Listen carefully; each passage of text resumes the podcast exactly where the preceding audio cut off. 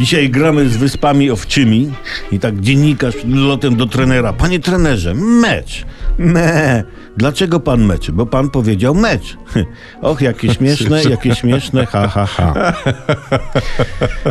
Polscy piłkarze dolecieli na Wyspy Owcze na mecz, natomiast samolot z polskimi kibicami z powodu silnego wiatru nie.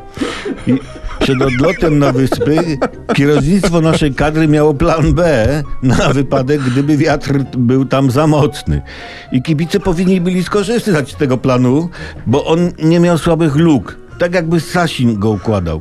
Pobudka o drugiej, lot z Warszawy do Warszawy Radom, bo ma dobre połączenie z Wyspami Owczymi, bo tam wystarczy stamtąd, o tak, PKS-em, który się nie zatrzyma, ale to nie szkodzi, bo wystarczy przejść się 5 km i złapać na ciężarówkę z mlekiem do Szymanowa, tam pomóc wyładować bańki z mlekiem i potem już z górki z Szymanowa koleją do Paryża, Eurostarem do Londynu i stamtąd za trzepakiem w lewo i okazją na Wyspy Owczej. Piłkarze mieli być na miejscu kwadrans przed meczem, czyli o 20.30, czyli mieliby kwadrans na śniadanie, kolację i na boisku od razu powrót, nie musieliby zostawać po meczu i najpóźniej w niedzielę wieczorem mie, e, mieli być w Warszawie, to jeszcze by się wyrobili na mecz z Mołdawią, bo się by nie musieli przebierać, bo już byli przebrani na mecz z Wyspami.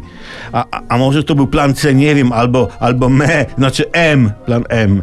Tak, tak powinni byli zrobić ci kibice, co nie dolecieli. I, i na koniec taka ciekawostka o Wyspach Owczych. Jaki jest najpopularniejszy motocykl na Wyspach Owczych? Harley Owcy. Mam nadzieję, że wynik nie będzie tak śmieszny.